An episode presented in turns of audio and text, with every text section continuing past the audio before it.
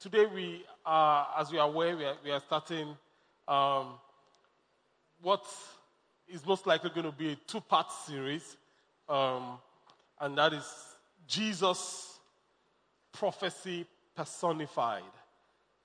Prophecy personified.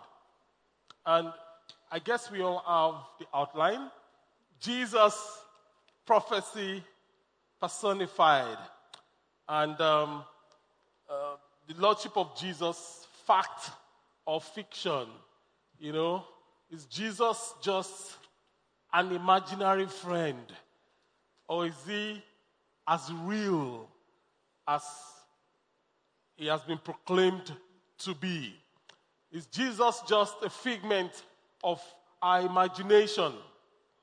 Is it just a plot of disillusioned disciples that just wanted to carry on with a message?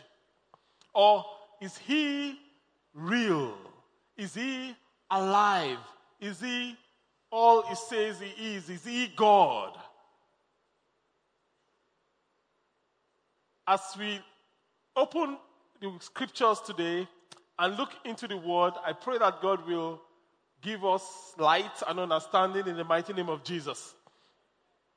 Some Bible scholars suggest that there are over 300 specific prophecies about Jesus that came to life when he was, he was alive.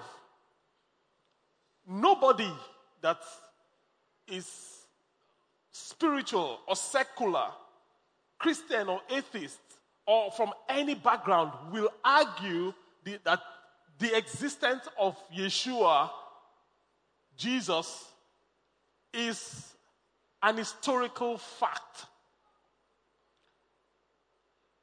So if you're writing that, there should be facts in your outline. The existence of Yeshua, the existence of Jesus is an historical fact. So people that are just pure historians will tell you that there was someone named Jesus of Nazareth that existed at this time to this time. So there was a man named Jesus that lived on earth. That is not debatable. And it's not very hard to prove. so there's no doubt that Jesus existed. Also, there's no doubt in the mind of the average Jew that a Messiah was coming. There's no doubt in the mind of the average Jew that a Messiah was coming. A Messiah will come. So, the fact that Jesus existed, no doubt. The fact that a Messiah will come, no doubt. The question is Is Jesus the Messiah? Is Jesus the Messiah? That's the question. You see, if you, if you go to Israel today, the nation of Israel, the Jewish people, they are still expecting the first coming of the Messiah. Because they, they know the Messiah is coming. But they missed the Messiah that came. in Some of them, some of them believe actually. But some of them missed the Messiah that came.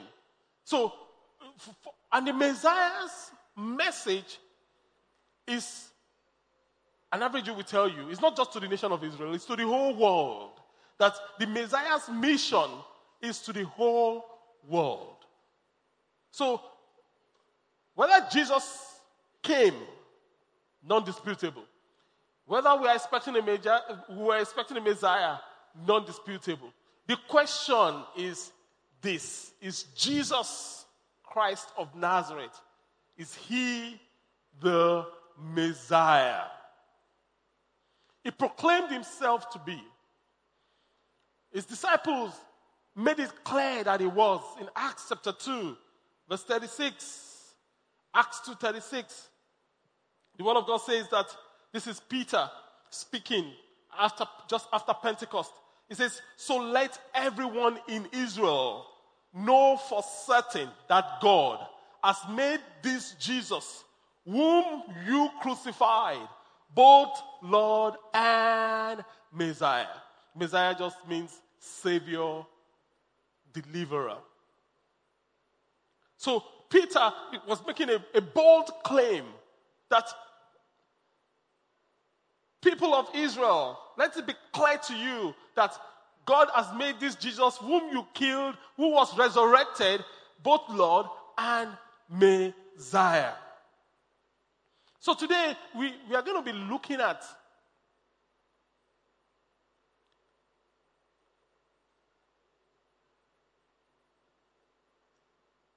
prophetic utterances that have been recorded for hundreds of years, some of them thousands of years before Jesus was born. And they were all fulfilled by one man, Jesus.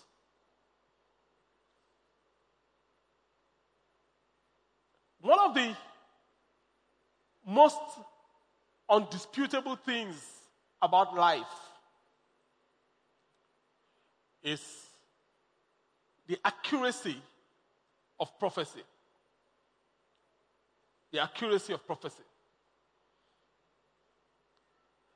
you know, I've said before that if Jesus says, if somebody says, I'm going to die and I'm going to rise again on the third day, and is able to do it, I should follow that kind of person. if he says, I'm going to die and I'm going to raise myself up on the third day, and he did it, and, and, and that is proven, that is not the thrust of this um, teaching. It's not, the, it's, not the, it's, not the, it's not the fact of the resurrection, but the proof that the fulfilled prophecies affords us that Jesus is actually Lord and he is the Messiah. And many times when we do life, we have situations where people um, challenge our faith. And sometimes we, we can't defend our faith sometimes. Sometimes we doubt ourselves. I've had seasons where I doubted my faith. I've, I've explained to you before, and what it did to me, it sent me on a journey to discover for myself this Jesus. Is it true or is it just fabu? And I shared my discoveries of the resurrection of Jesus. And sometimes we are just dumbfounded. We don't know what to say. But by the time this season is over, your faith will be founded upon the rock that is unshakable in Jesus' name. So, so can anyone think of a time you doubt you doubted Jesus? Now let's don't pretend as if you never doubted Jesus. I've told you that I have. Can you think of a time you you um, you had doubts about Jesus, or a time you were challenged about your faith and you couldn't quite defend it. Anybody who wants to go? I can tell you mine. I've shared mine severally, so I don't want to. Um, I want us to share. Anybody? Have you had time? Can you think of a time you had doubts about Jesus? No, you guys, you have never doubted. Maybe I should be the one sitting down. you guys should, because your faith seems to be.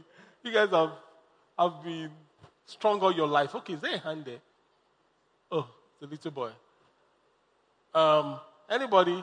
I'm going to, I'm going to, um, don't, there's something to be ashamed about. We, even Peter doubted. Thomas doubted. Yes, there's a, there's a hand there. Praise the Lord. Hallelujah. Uh, when I was in secondary school, Okay. I wanted to write WAEC. Okay. At the same time, I didn't have anything on me, and my my dad wasn't available for me Right. because he was busy following women up and down. Oh, wow. And then the only uncle I got then, eh, he was maltreating me though. Wow. I had to do different kind of jobs just to raise the money for my WAEC. I did eventually. But in the meantime, my uncle still threw me out of his house. I had to sleep in the church. You know, everything was just difficult for me. I thought there was no God. So I, I started insulting God, saying all sorts of things, Right. you know. But eventually, things became good for me. Right. And I discovered that there is God. It's just that we need to go through the test of time Right. and then test our faith. Right. So to the glory Okay. of God, I, I thank God that I eventually came to my you know, Senses. senses. You know, because the Bible says the fool has said in his heart, and there's no God. Regardless of our experiences, we cannot take away from God. God is God by himself. And what you said is very key. Sometimes when we are going through a difficult time, we kind of doubt God, as if God has said to us ever that you will never go through a difficult time. Is it in the Bible? There's nothing like that in the Bible. What it says is that you will be victorious. You, you cannot talk about victory without a battle. You can't. Okay, thanks for sharing that. So maybe we take one more. Anytime you've doubted God or you've been challenged, your faith has been challenged, and okay, there's a, there's a hand there, and okay, maybe we take that one also. Yeah. Good evening, church. Good evening. Okay, recently I gave a parent a ride, a parent in my children's school, a ride.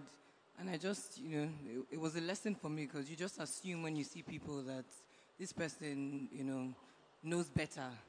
And we got talking, and she started saying the strangest of things. And she said she used to be in the church, and somehow she had a dream. I don't know, she, she said lots of strange things anyway, she's now a Muslim, and she said in, she had a revelation, and it said, um, "How can there be any other god?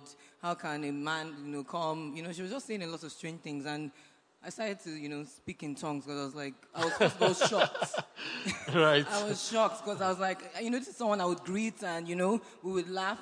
And I was like, wow, so there are people like this, and this is a parent in my, chi- you know, ch- children's school. So you can imagine the exposure. And you know, I started to talk to her, you know, give her the devotional. Even I had to go beyond the expected uh, destination just to keep talking and trying to, you know, you know, try and say something that would go the mile in her. But she, you know, even though I could tell that I- I was sort of sowing a seed, but every now and then she would come back with some argument. One, you know, some, you know, as um, the Bible says about um, argument that wants to exalt itself against the knowledge of Christ, you know. And I realized that to her, it's like, um, like it's a battle of, you know, to her, it's more like I want to prove a point. But to me, I'm trying to change her life because, you know, I can see that she's lost. So You have, you have yes. two different missions. So did you doubt your faith at any time in that?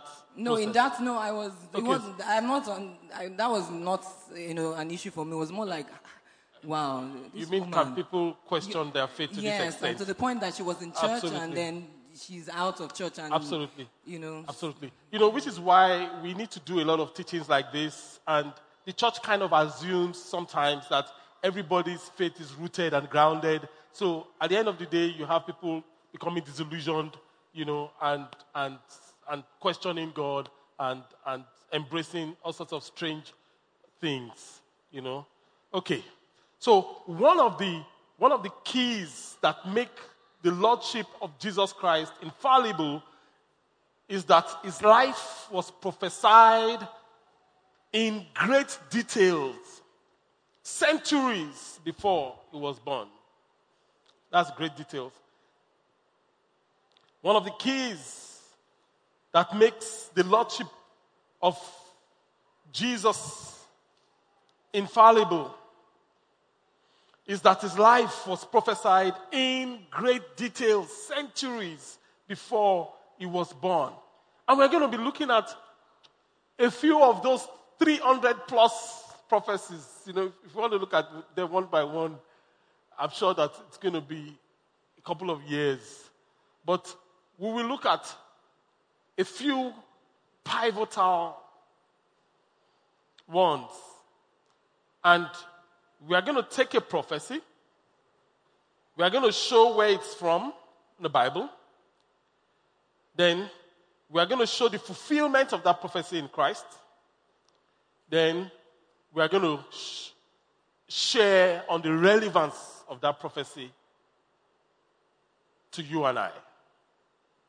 So that's, that's, that's the format. The first prophecy is that the Messiah will be born of a woman. The, the, the Messiah will be born of a woman.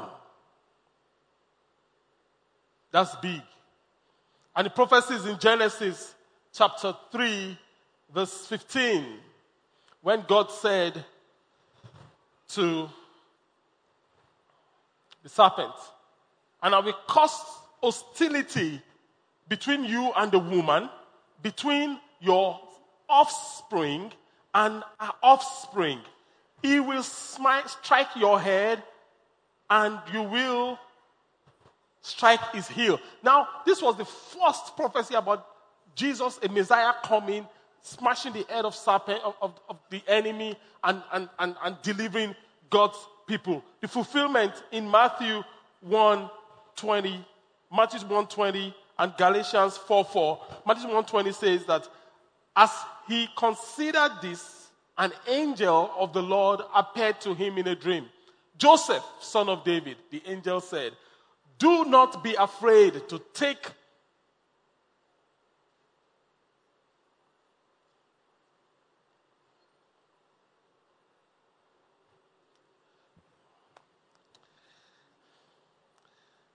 Let's start again. Matthew 120. As he considered this, an angel of the Lord appeared to him in a dream. Joseph, son of David, the angel said, Do not be afraid to take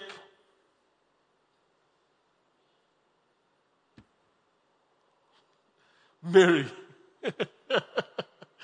to be uh, to take Mary as your wife, for the child with her was conceived by the Holy Spirit. Galatians 4 4. Galatians chapter 4, verse 4. Galatians 4 4. Galatians 4 4 says, But when the right time came, God sent a son born of a woman subject to the law. So, so we see here the first prophecy was Jesus was going to be born, that the Savior, the Messiah, was going to be born of a woman. Now, and we saw the fulfillment in Matthew 120 and Galatians 4 4. So, what does that tell you and I? It tells us that the very first prophecy about the Messiah in the Bible was fulfilled in the person of Jesus. So, what is the significance of that to be born of a woman? What's the significance of that? The significance is this God is saying, the Messiah is not going to come riding on a chariot from heaven. The Messiah is going to be born of a woman, be of the same seed that failed, through the same seed will be deliverance. So the Messiah will come from a woman, meaning God was going to be man, and it is only man that can redeem the situation. So God says It's only man that can redeem the situation. It's only the blood of man that can redeem the situation. So the Redeemer is going to be born of a woman. It's not, going to, it's not going to be an angel. God could have sent an angel and defeated Satan. But God chose that the Redeemer is going to be born of a woman, and that happened. So, how, what is the relevance of that to you and I? How do we apply that to our own life? So, we see that prophecy, we see this fulfillment, we've explained what it means. How is that relevant to you and I? How is that relevant to you and I? I will explain that the relevance of the first two. Then, as we go on, hopefully, you will um, contribute. The relevance of that to you and I is this. Many times, when we have a challenge, we always look outside for the problem for the solution to the problem, rather. But God always provides the solution from within. If you have a problem, the problem of Africa is not going to be solved by the West. This problem of Africa is going to be solved by Africans. Praise the name of the Lord. The, the problem of Nigeria is not going to be solved by, by America. So we shouldn't really sweat much who is president or who is not over there. The, the problem of Nigeria will be solved from here. You see, the way God works is this He doesn't mind starting small. That's another application. God does not, God does not despise the days of little beginnings. God can start with a baby and raise a deliverer. But the challenge with us is that we always like to start big. You want to start a business, you want to start big. You want to uh, do a wedding, you want to do it big. You want to marry a wife, you want to marry extra size.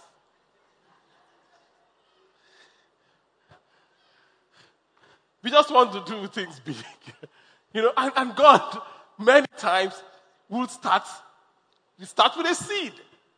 God always starts small with a seed. So that's the application, and there's a whole lot of applications, but we're going to go on for time. So the first prophecy was the, is this: the Messiah will be born of a woman. We saw where it was prophesied, and we saw how it was fulfilled in Christ. The second prophecy we're going to consider is the Messiah will be the descendant of Abraham and through him all the nations of the earth will be blessed. Genesis 12 3. Genesis 12 3 says, I will bless those that bless you and curse those that treat you with contempt. All the families of the earth will be blessed through you. God, that was a messianic prophecy. There was no way Abraham by himself could fulfill that. But through him, the seed will come through him that will fulfill that. And we see the fulfillment in Matthew 1 1, Matthew 1 1, and Acts 3 24 to 26. Matthew 1 1 says, This is a record of the ancestors of Jesus the Messiah, a descendant of David and of Abraham. So when you trace Jesus' family tree, you are going to hit David, you are going to eventually hit Abraham. Acts 3 24 to 26. It is important that we understand this because it is on this revelation that our faith is founded.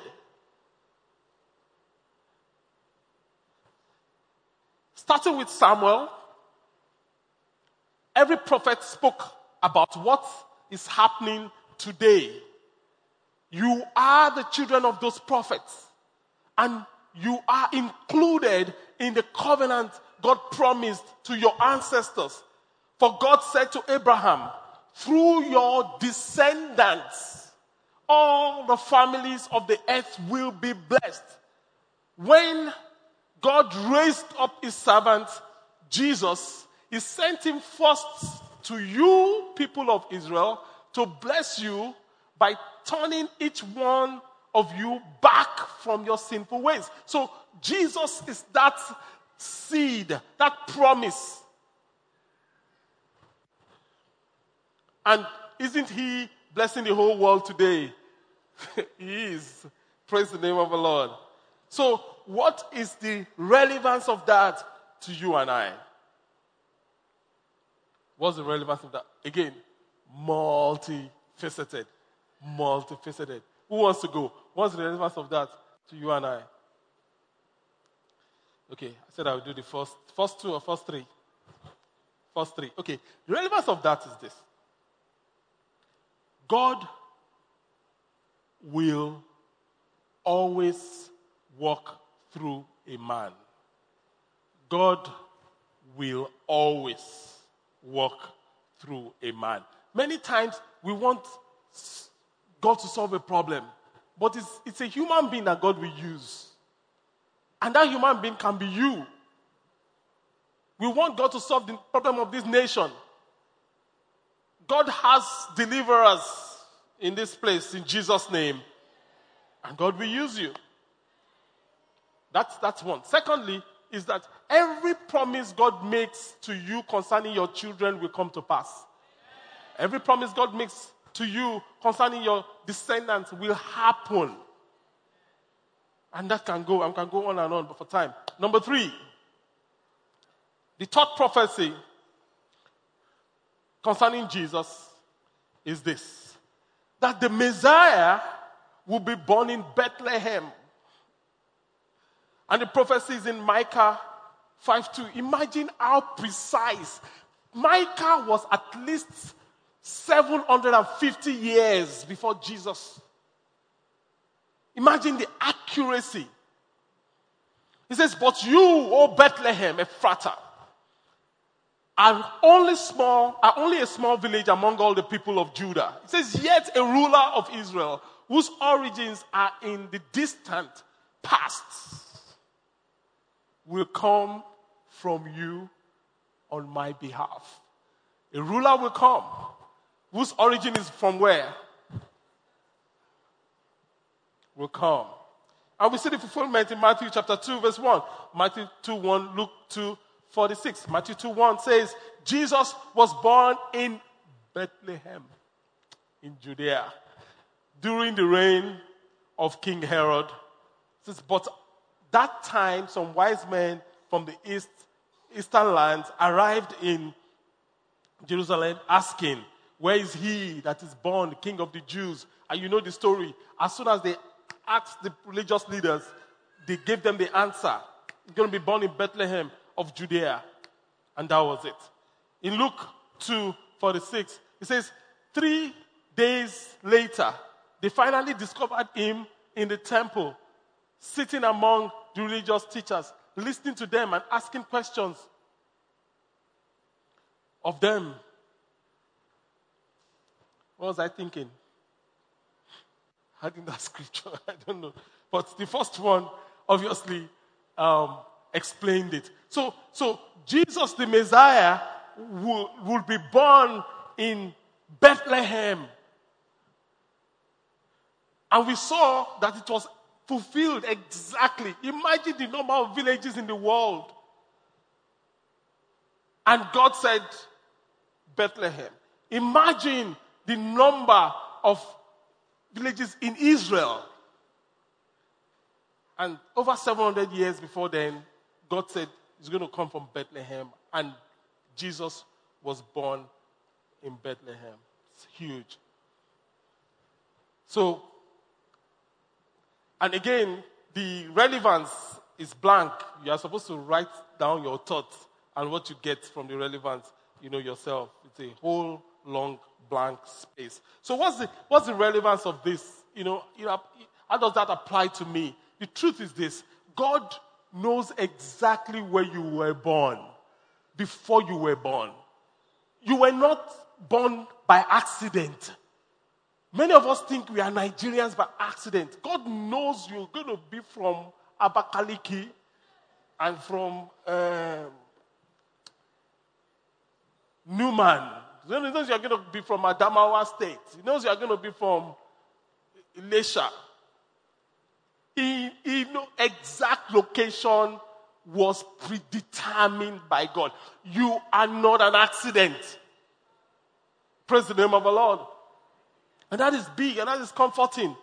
You know, because if you know that you're not an accident, if you check everyone in scriptures, God always linked them to their, to their roots. Jesus of Nazareth, Saul of Tarsus. Give me another one. Pardon? Elijah the Tishbite. You know, and, and on and on and on. Are you giving me one? Joseph of Arimathea. Thank you. You know, and so, so God, it, it is, location is big with God. Location is big. And, ah, okay. Something I want to say, but I'm looking at the time, but let me just quickly say it. And, you know, Jesus of Nazareth is huge because Nazareth was the baddest place. He had the baddest reputation. Honestly, it's like Nigeria. Nigeria has a very bad reputation outside of Nigeria. Do you know that? In the world, we have a very bad reputation. But God has chosen you to come from Nigeria. The same way He chose Jesus to come from Nazareth. Praise the name of God. you know, I think we should be excited about that. You know, now you remember when Jesus called um, Andrew? And he says, and when they said to him, that come and see, he says, Can anything good come out of Nazareth? You know, Nazareth was so badly imaged. Everyone that is saying, Can anything good come out of Nigeria? Listen, in the name of Jesus Christ of Nazareth, they will be dumbfounded. The same way Jesus dumbfounded the world, they'll be dumbfounded. Prophecy number four is this the Messiah will not only be born of a woman, the Messiah will be born of a virgin. It's big. It's big. Isaiah 7 14. Isaiah 7 14. He says, All right then. The Lord Himself will give you a sign. Look, the virgin will conceive a child. She will give birth to a son, and you will call him Emmanuel.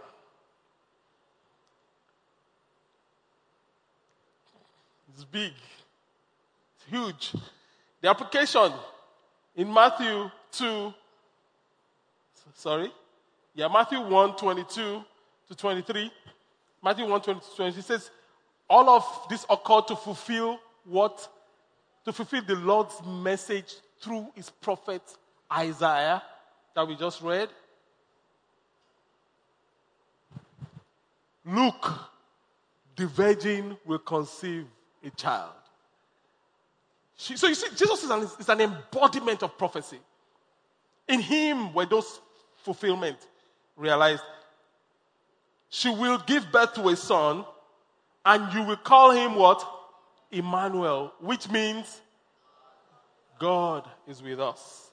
Luke 1 26. Read that at home. Um, Luke 1 26. So the, so the question is this What's the relevance to you and I? Quickly, who wants to tell us? Yes, there's a hand there. I need the ushers to please be on their feet at this time. What's the relevance? Yes, sir. Praise the Lord. Hallelujah. Good evening, sir. Um, the Good relevance to me, as you're personalizing it, I personalize myself, is that Emmanuel, God is always with me and in me, and that's totally amazing. Thank you. Amen. Okay, fantastic. God is with us. God is with me. Who else? What's the relevance? Yes, there's a hand there. Keep the hands up, please, until you get the mic. For me, um, the relevance for number four is that God can make the impossible possible. God can make the impossible possible. the impossible possible. you know, just like when Jesus, when the disciples were having a meal, God can enter a room whose door is closed. Okay, you get that tomorrow. so God can make the impossible possible. Possible. Who else wants to go? What is the what is the okay, there's a and the choir. Yeah.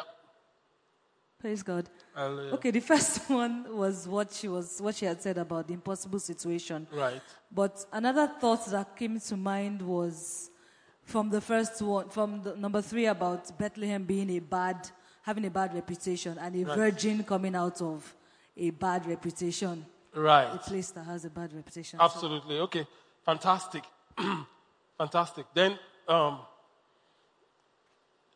okay, there's so much where we have to go on. So much in that one. I just, I just, um, okay. Number five. The, the, the Messiah, prophecy number five, the Messiah will be called Emmanuel. We see that in the same Isaiah 7:14, and we see that in Matthew 1:20. What's the relevance of that? Um, Pastor Richard mentioned Emmanuel, God with us. God is with me. God has a name for you. It's big. God has a name for you. Many of us are not bearing the names that God has for us.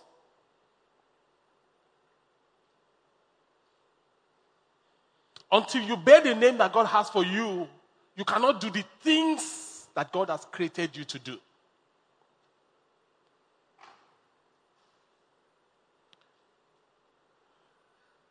So you notice that in some cases, God will say, I need to change this name.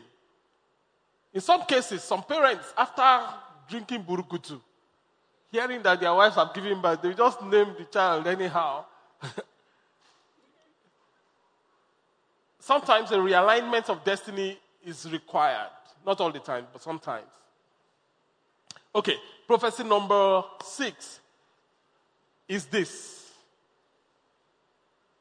a massacre of children, a massacre of children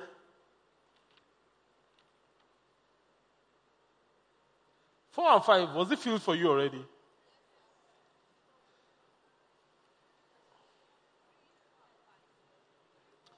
Three, four, and five. You know, I have to be gentle, Abby.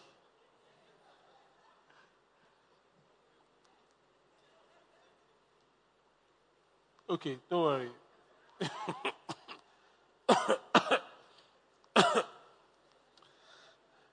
Number what again? Number six. A massacre of children would happen at the birthplace of Jesus, of the Messiah.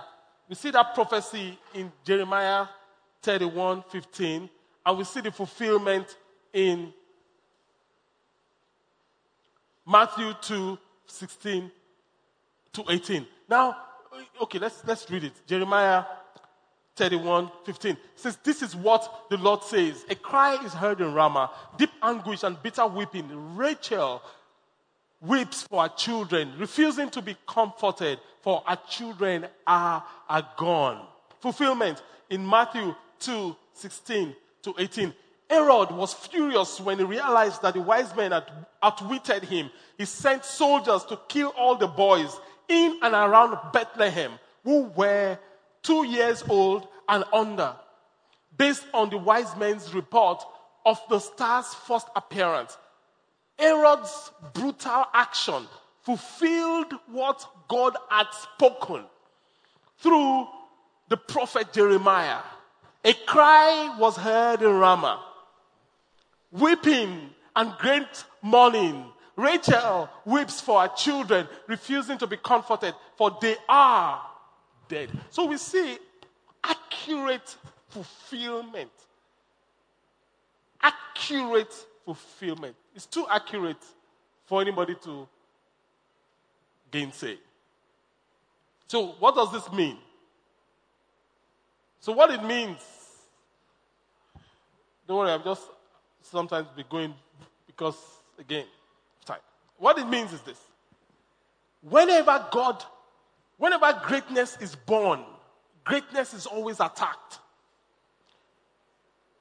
Wherever greatness is birthed, greatness is always attacked. Some of us, we are experiencing attacks. The people around us are, are experiencing attacks, and we are, we are confused, we are disillusioned. But you see, the truth is because greatness is born in you. That's, that's just the truth. So instead of you to be worried, God, again, God always makes a way of escape.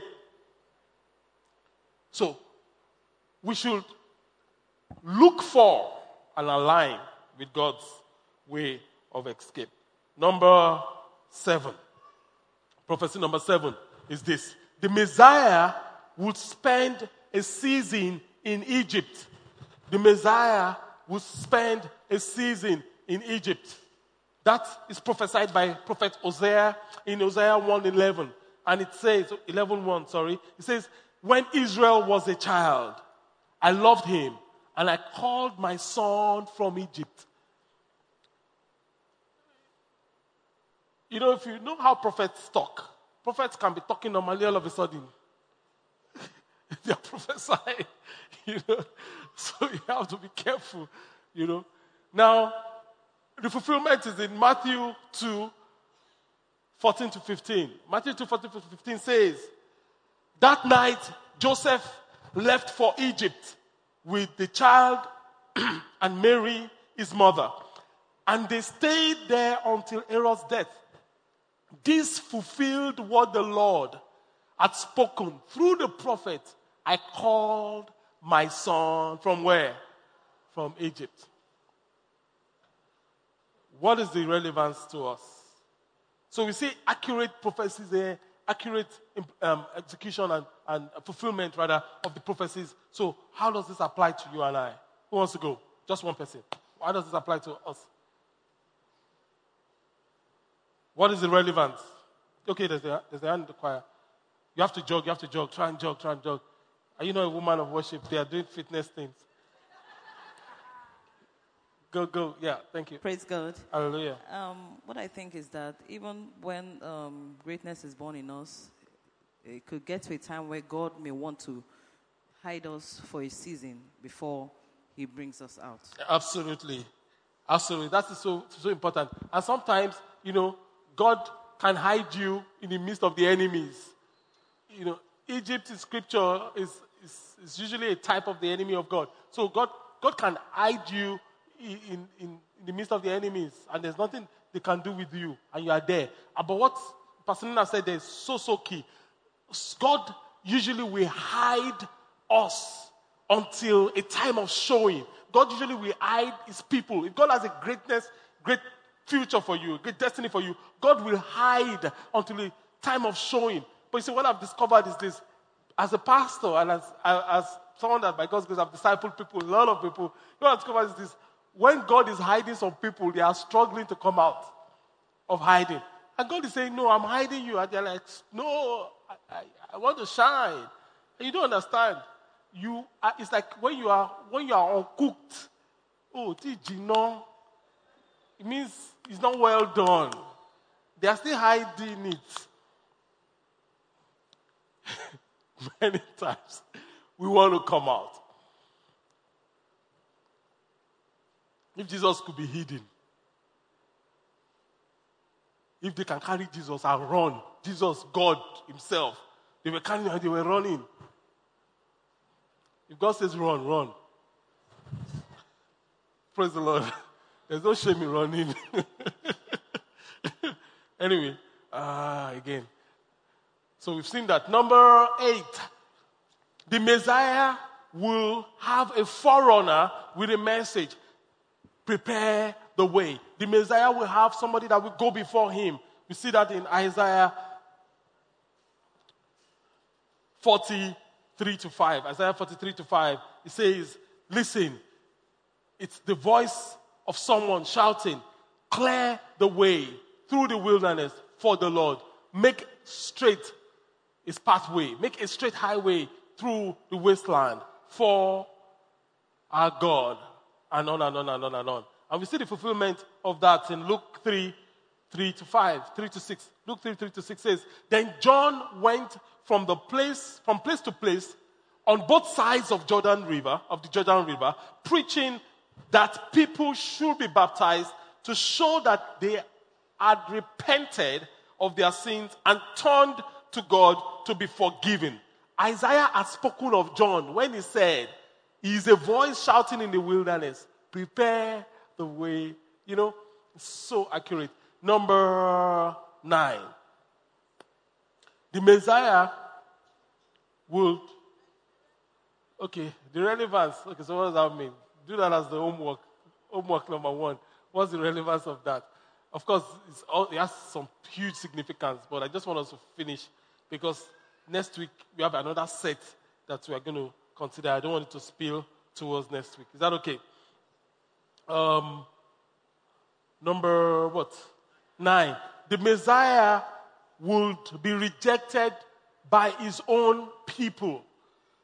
Prophecy is in Psalm 69, verse 8, and Isaiah 53, verse 3. Psalm 69, verse 8 says, Even my own brothers pretend they don't know me. They treat me like a stranger. Isaiah 53, verse 3 says, He was despised and rejected, a man of sorrow, acquainted with deepest grief. We turned our backs on him and looked the other way. He was despised and we considered it not. We did not care. Fulfilled in John 1 11 and John 7 5. John 1 11 says, He came to his own, and his own did not receive him, and even they rejected him. John 7 5. For even his brothers didn't believe him. Accurate prophecy, accurate fulfillment. Relevance is this. You may be going through a season where the people around you don't even believe in your vision. They don't believe in you. They don't they mock you. If they mock Jesus, if his brothers didn't believe in him, you should accept that you are not greater than your master. People sometimes we don't see what you can see. People even that see sometimes will be antagonistic. Don't be discouraged. Draw strength from God. Why? Because rejection from men does not negate the approval of God. It doesn't. I know because you are writing, you can't clap well. That's a good place to clap. I know, I'm not saying you should. you know, but, but that's the truth. Rejection from men does not negate the approval of God. Sometimes because we feel men reject us. Sometimes it's your mother. Sometimes it's your parents, your dad. Sometimes it's people that you look to for affirmation and they won't give you. And we equate that to mean God has not approved us. That is wrong. That is wrong. Jesus still fulfilled his destiny in spite of the fact that even his brothers did not believe him. Prophecy number 10. The Messiah will be declared the Son of God. The Messiah will be declared the Son of God. And the prophecy is in Psalm 2, verse 7. And it says, The king proclaims the Lord's decree. The Lord said to me, You are my son. Today I have become your Father. Some people struggle with this, you know. Fulfillment in Luke chapter 4, 18 and 19. Luke, um, sorry, Matthew 3, 16 to 17. It says, After his baptism, as Jesus came up out of the water, the heavens were opened, and he saw the Spirit of God descending like a dove and settling on him. And a voice from heaven said, This is my dearly beloved Son, who brings me great, great joy. Relevance of that is huge. We'll take that as an assignment also. Number uh, 11. The Messiah will speak in parables. The Messiah will speak in parables. The Messiah will speak in parables.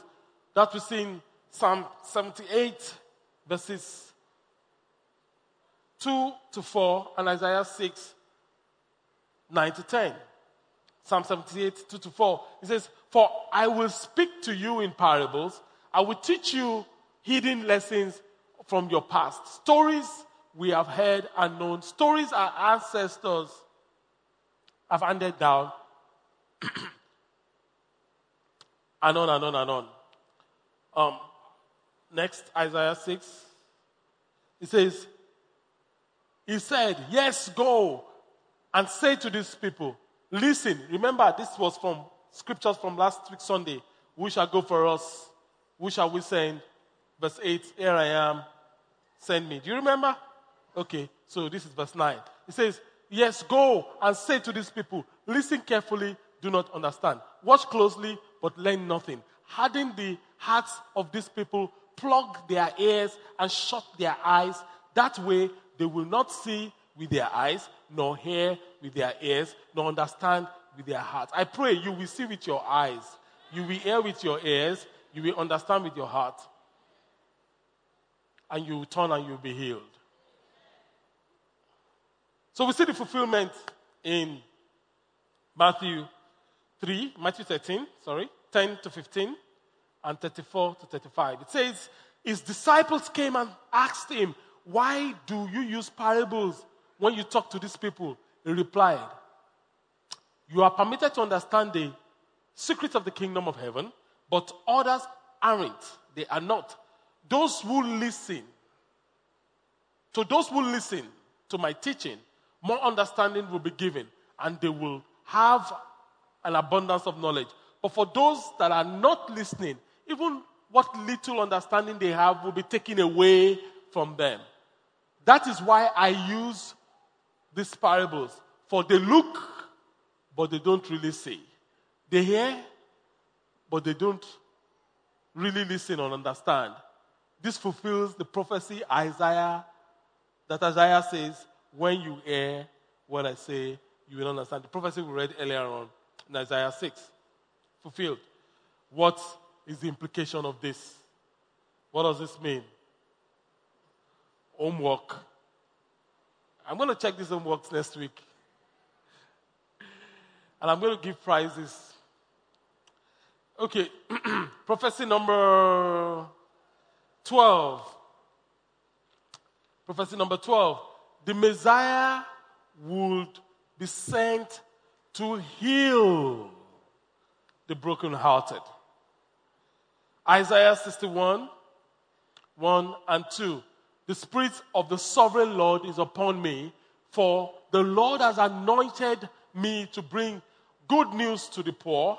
He has sent me to comfort the brokenhearted and to proclaim the captives that captives will be released and prisoners will be set free. There will be freedom. He has sent me to tell those who mourn that the time of the Lord's favor has come. And with it, the day of the Lord's anger against their enemies. Amen. Fulfillment, Luke 4 18 to 19.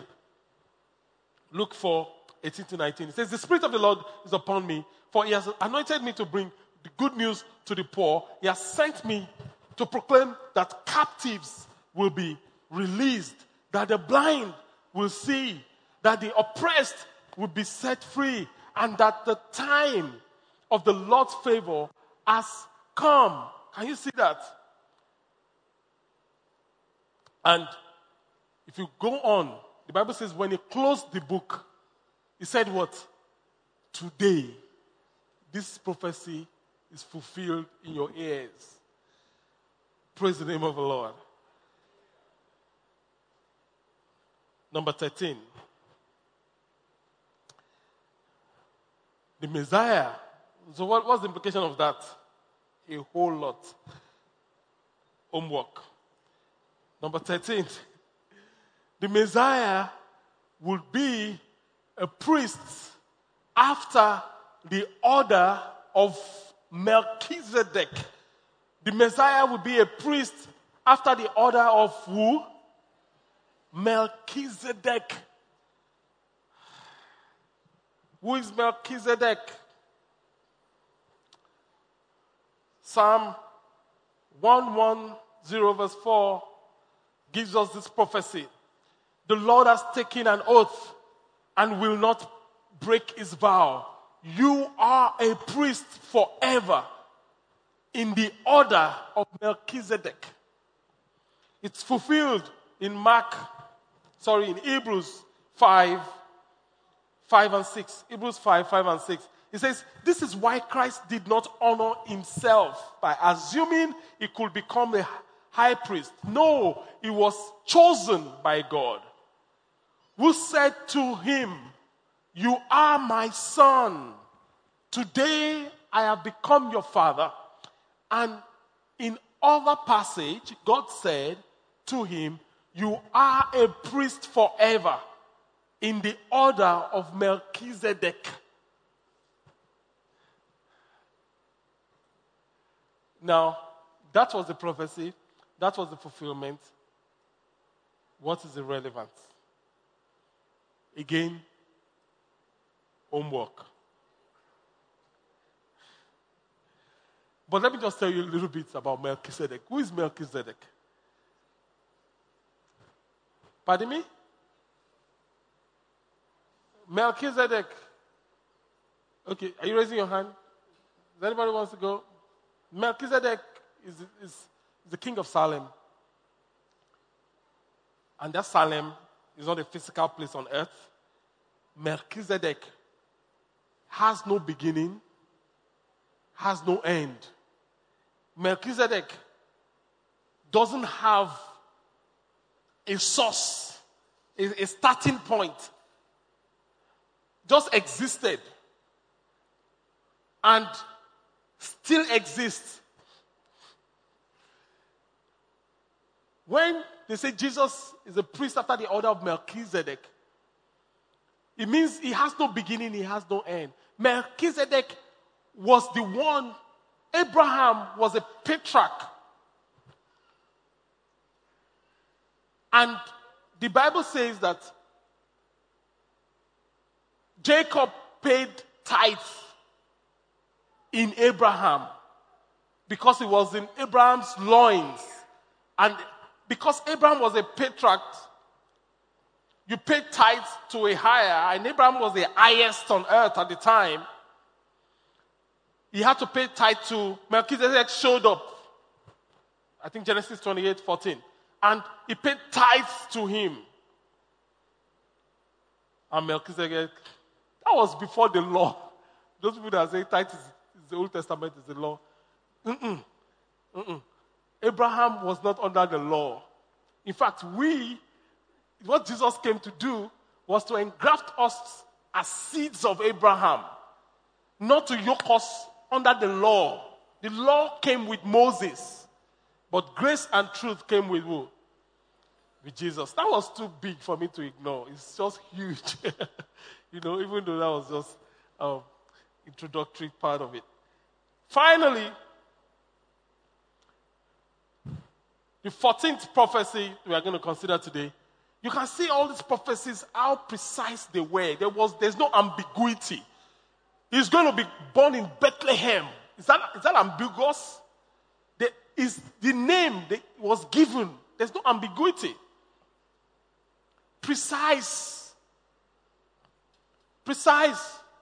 The, the, the, the, final prophecy that we're going to consider today is, is that the Messiah will be rejected, will be the rejected cornerstone. That's cornerstone. And the prophecy we see in Psalm 118, 22 to 24.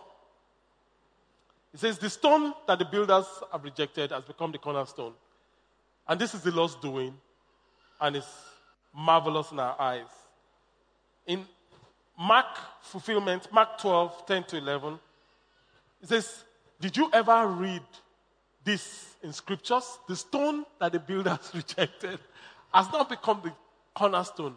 This is the Lord's doing, and it is marvelous in your eye. By the time you get to Acts chapter 4, 9 to 12, it says, Are we being questioned today because we have done a good deed for a crippled man? Do you want to know how he was healed? Let me clearly state to all of you and to all the people of Israel that he was healed by the powerful name of Jesus Christ of Nazareth, the Nazarene, the man you crucified, but whom God raised from the dead.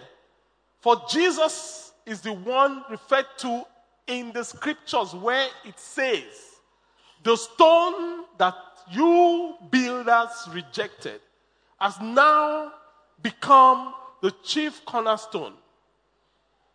There is salvation in no other, in no one else. God has given no other name under heaven by which we must be saved. Only by the name of Jesus. Wow. I think I want to clap there. it's awesome. Only by the name of Jesus. It's not Jesus and, it's not Jesus or, it's Jesus alone. See this scripture, clear. It's clear to everybody. So, do we have any questions? The children are on midterm break, aren't they? I, I think it was the Holy Ghost that reminded me.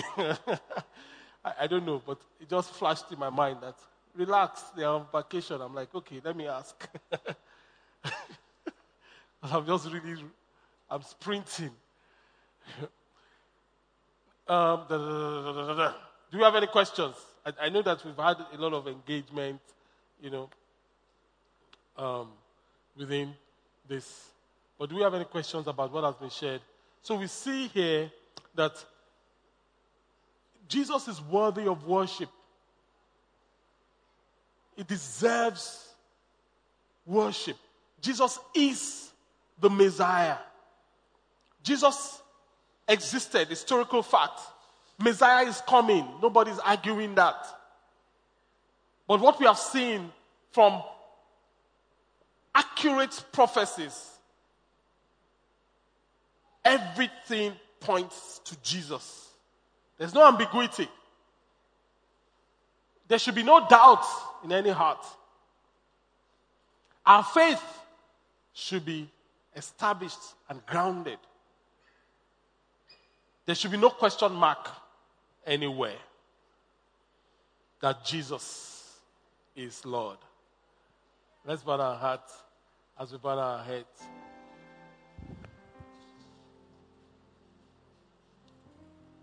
Okay. Are you there? You are saying, Pastor, I want to put my faith in Jesus. I know I've been coming to church, but I've never committed my, my life to Him. I've never committed my faith to Jesus. Now I can see that this thing is not just religion, Jesus is Lord. Can you pray with me? Yes, I want to pray with you. Should I come forward? No, you don't need to come forward. I want to pray with you wherever you are seated. Jesus will lay his hands upon you. He's alive and well and is here with us. You are saying, Pastor, I used to be born again, but my faith has shaken. I turned back from following him. Yes, I still come to church, but my heart has departed. Can, I, can you pray with me? Yes. If you're in any of those two categories, wherever you are seated, put up your hand now and settle the matter once and for all. Over your head. If you put up your hand, put up your hand well. God bless you. Put it up well over your head. God bless you. God bless you, sir. God bless my sister. Keep the hands up. That is me.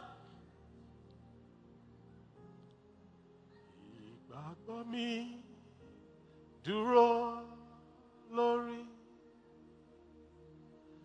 ẹ̀jẹ̀ àtò dodo Jésù. Mo jẹ́ mi lóhùn lẹ́yìn òru kọ́lá.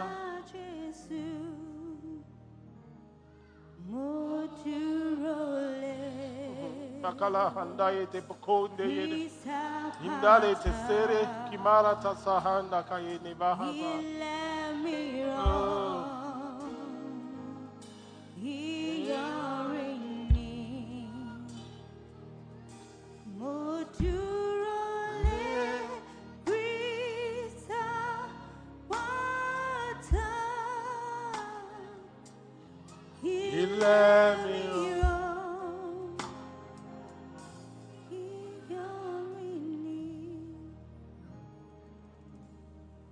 My faith is built on nothing.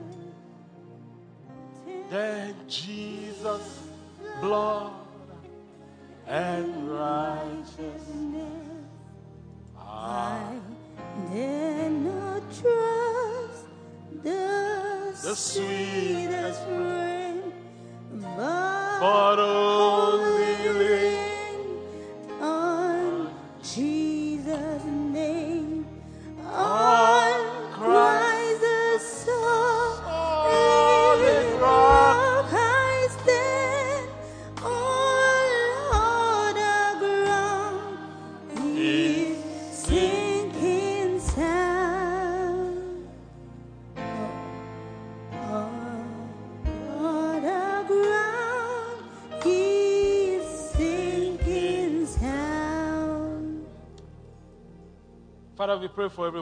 committing to you today. We ask that your life will fill their lives. Everyone in this place, everyone join us over the internet, Lord, change our lives, Lord. Let our lives and our faith be unshakable, rooted in you, and let your name be glorified. Honor and glory we give unto you. In Jesus' mighty name, we have prayed. Amen. Amen. Thank you for listening to this. I want to encourage you to share this resource with your family and friends. God bless you. Oh.